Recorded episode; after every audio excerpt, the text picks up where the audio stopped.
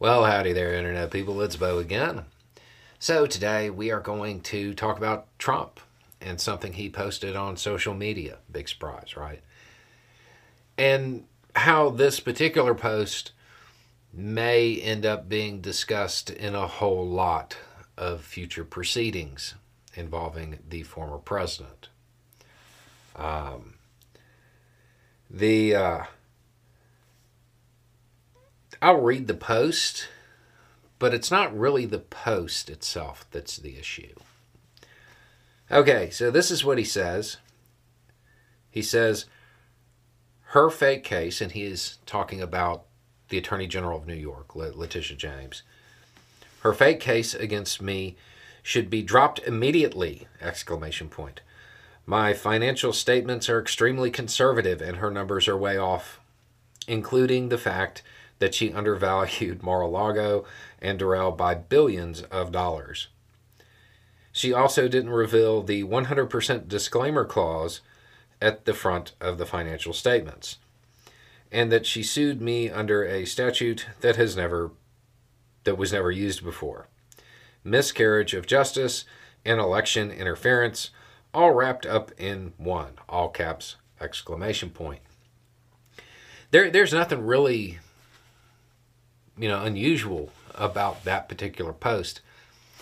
However, it has an attached article, and in the article is uh, James's home address. I feel like this is probably going to end up before a judge, and it probably won't take too long. Um, the former president has been hit with two different gag orders.